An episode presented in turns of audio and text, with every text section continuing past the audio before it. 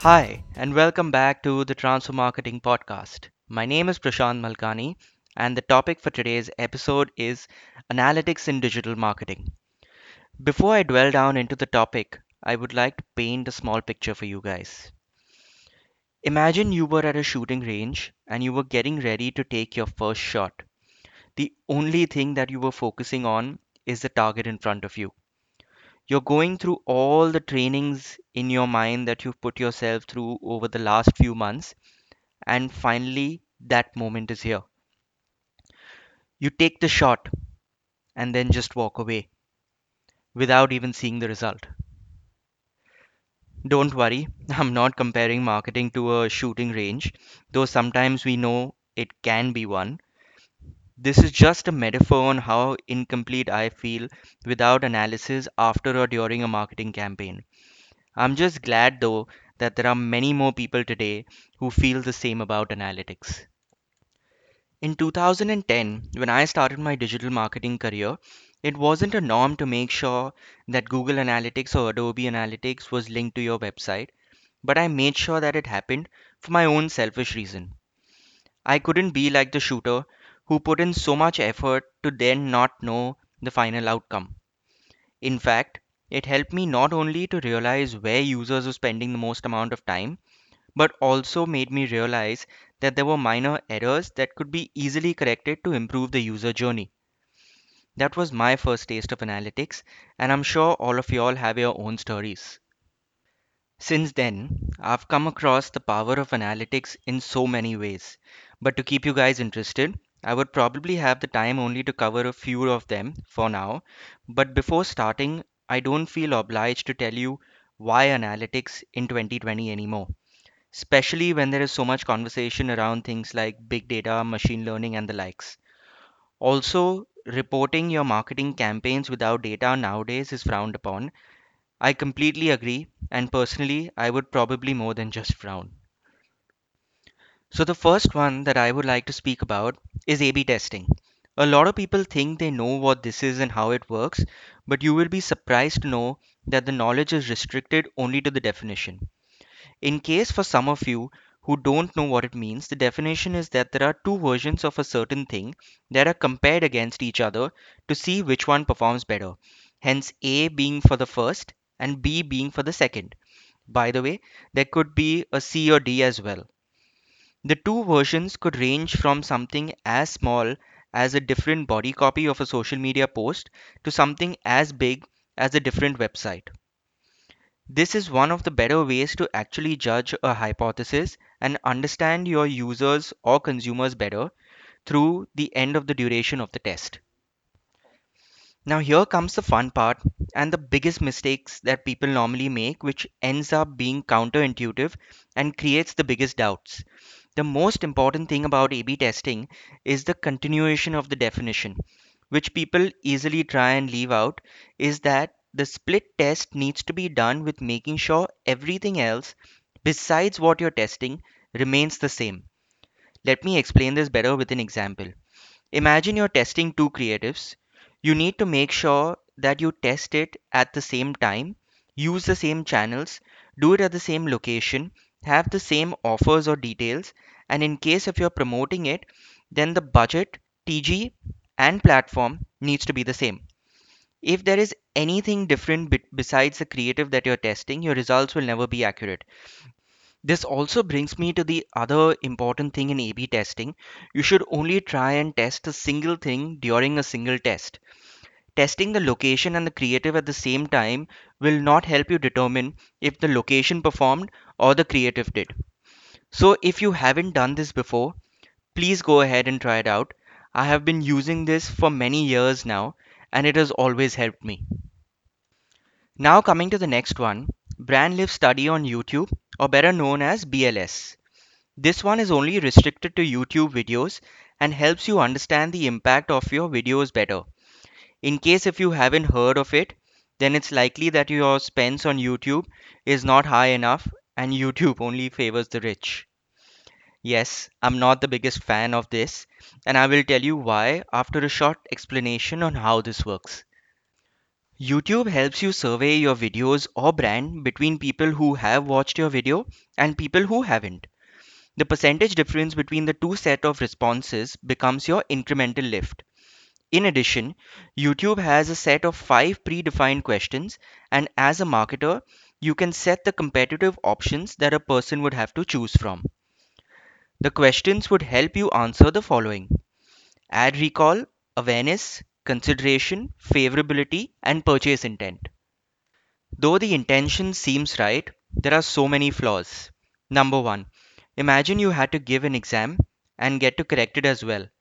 Even though you might do it with maximum honesty, the doubt always remains, and that's the case with this as well. You're using YouTube to advertise and using YouTube itself to do the survey to tell you how your asset performed. A bit questionable. Number two, only once you cross a certain threshold of spends do each of these questions get available to you. The last I checked, it was approximately $1,000 a day per question for a period of a week. Number three, if you're doing any kind of research, you would like to know the importance of your sample size, not the same with YouTube. Market size or your presence in the market doesn't make a difference here. Number four, and my least favorite about it, the research is done per asset and does not move from one campaign to another. So, in case if you want to see the incremental impact of your YouTube campaigns from this year in comparison to the last year, or even from one campaign to another, it's best you look someplace else. And lastly, the questions cannot be edited, irrespective of it being badly worded. If you don't believe me, then just Google it.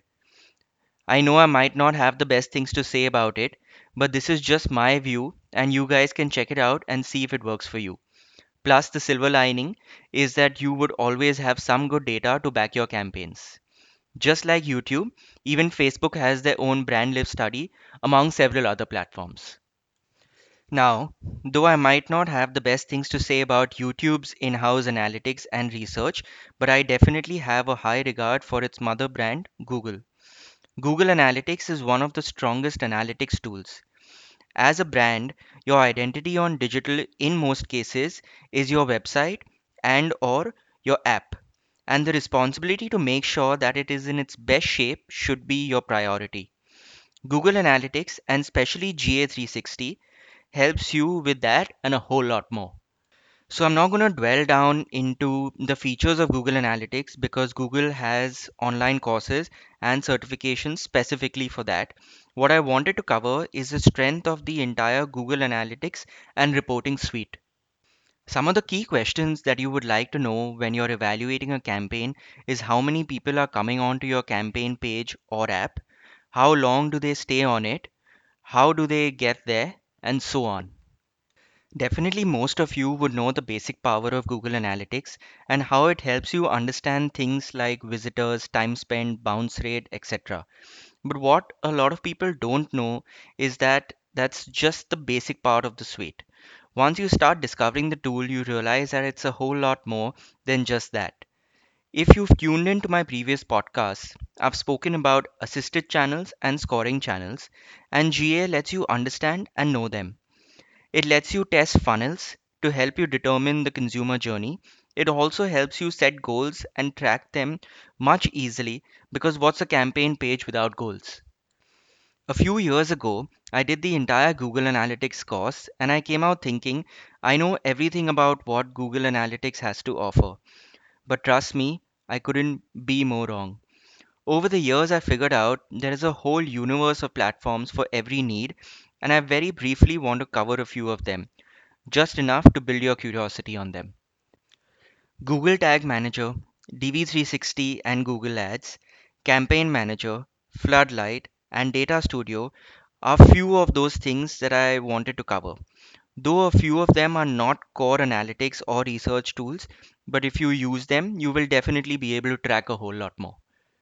So, starting with the easiest, which is Google Tag Manager or GTM. A lot of people have heard the term and asked their agencies to use it, but probably don't know what it does or the power of it. Everyone loves adding tags on their websites and then moving those same tags to other pages and then asking your agency to make sure it appears on all the pages of your website. But what if, in all this mess, you forget to add a tag on one of those pages or don't know how to edit an HTML to add an additional one on your current page? That's what GTM does. Imagine GTM to be a wooden box and you have an access card to unlock it. Just keep dumping all your tags in it, and whoever has access to it can use whatever they like from it rather than giving tags to each and every website. Just makes the first step of being able to track your data so easy and convenient. Moving to the second one. Probably if you're a marketer, you won't be directly using it and would be relying on your agency's skills, but nonetheless, knowing about it should be helpful. I'm referring to the Google's ad serving platforms, which are Google Ads and DV360. The difference between the two is that DV360 is a programmatic platform that helps you bid for ad inventories outside the Google network, and I've felt it also helps you a little more with data analysis as well. For example, if you want to buy ads on Google Ad Network, like search ads, display banners, or YouTube, then Google Ads are for you. But for example, if you wanted to buy ad inventories directly from platforms outside Google, like an OTT platform, or use a DMP, which is a data management platform, to help you with more accurate serving, then DV360 is a platform for you. A few things to note though serving ads through DV360 would need a campaign manager and would include an ad serving cost as well. Campaign manager is nothing but a way for you or your agency to set up different campaigns from one place and then analyze your performance between those campaigns. Campaign manager is basically divided into four key features. Trafficking, which helps you manage your creatives between campaigns and channels, reporting, as it suggests, helps you organize your performance data, verification, which is with the help of floodlight tags, helps you analyze your impressions and validates that the ads have actually been served, and lastly, and most importantly, works as a key system for your ad serving. And finally, coming to Data Studio. What's the use of so many tools and systems if they are going to be so cumbersome to use? As a marketer, you want to go to one place to find all your data and analysis, and that one place for you could be Data Studio. With a few accesses and plugins, Data Studio helps you bring all your website, ad serving, and attribution data all together. With some good understanding of the platform, you can create a report which picks up real time data from Campaign Manager, YouTube, Google Ads, Google Analytics, among several other platforms, and brings all this data for you under one roof. What's even better is that there are a lot of third party plugins that help you even bring data from platforms outside of Google, like Facebook. Though, in my experience, it's still a little glitchy and takes some time to load, but nonetheless, it's still all there for you to use and extract. In addition, those random surprise reviews with your management can be easily met with just pulling out a live report. I extremely love it and try to use it as much as possible. So, these which I named are just a few tools for analysis, and trust me when I say that there are many more, and you'll be able to find the right one depending on your needs. The reason I named these were because I have used these the most, and also to make it work as a thought starter when it comes to analytical tools in digital marketing. For more on analytical MarTech tools, have a look at this website called Chief MarTech.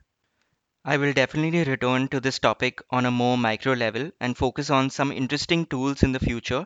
But until then, you can catch me on LinkedIn and Instagram. Looking forward to seeing you for the next episode. And one last thing stay curious.